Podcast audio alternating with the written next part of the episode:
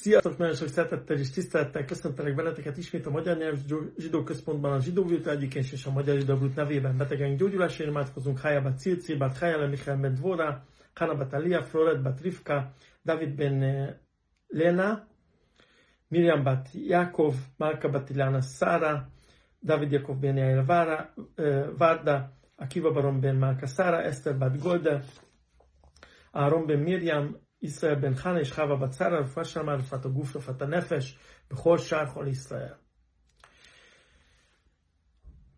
Ezt a folyamatot professzor Loftus, amikor is az esemény után új információk, új részletek kerülnek a memóriába, egyszerűen memória szennyezésnek nevezte.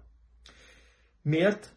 Azért, mert az esemény után ezek a hamis és irreleváns információk, amik bekerülnek, utána az ő memóriája ezt megtörtént és igaz tényeknek fogja közölni, így fogja azonosítani egy olyan esemény során, amelynek állítólag ő a tanúja volt. Ezen kívül az is problémát jelent, hogy amikor a, a tanú más áldozatokkal beszél, vagy a sajtóból különböző írásokat olvas bűnesetekkel kapcsolatban, akkor ez szintén erősen szennyezi az ő emlékezetét, és új információkat, részleteket vihet be az ő memóriájába.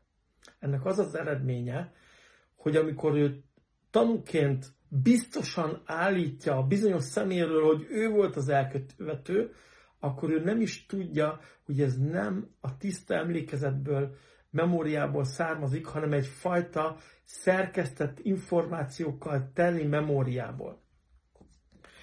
Ezen felül a Loftus professzornak a kutatásai felül érdemes és fontos megjegyezni Hermann e- Ebbinghaus német pszichológus kutatását, mert ellentétben azzal a vélekedéssel, ahogy csak lassan és folyamatosan csökken az esemény után az embernek a memóriája.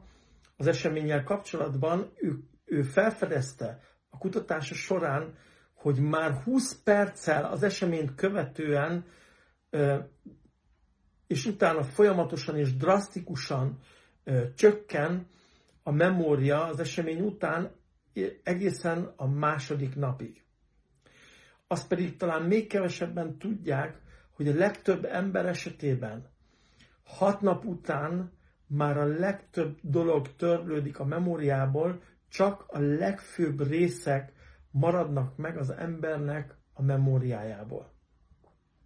A következő tanítás alkalmával szintén ezt az érdekes, izgalmas pszichológiai kérdést fogjuk boncolgatni, és ebből is látható az, hogy időnként furcsának tűnik bizonyos fajta törvény a tórából, de hogyha mögé nézünk, mint ebben az esetben is, akkor egy nagyon mély pszichológiai dolog van mögötte.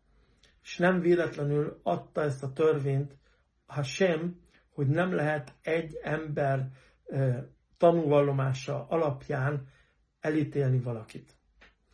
Vigyázzatok magatokra, és ne csak magatokra, hanem egymásra is. Az az ember, aki figyel a másikra, a másik szükségleteire, különösen a rászorulóknak, neki áldás lesz az életében. Isten áldjon benneteket. Sziasztok! Bye!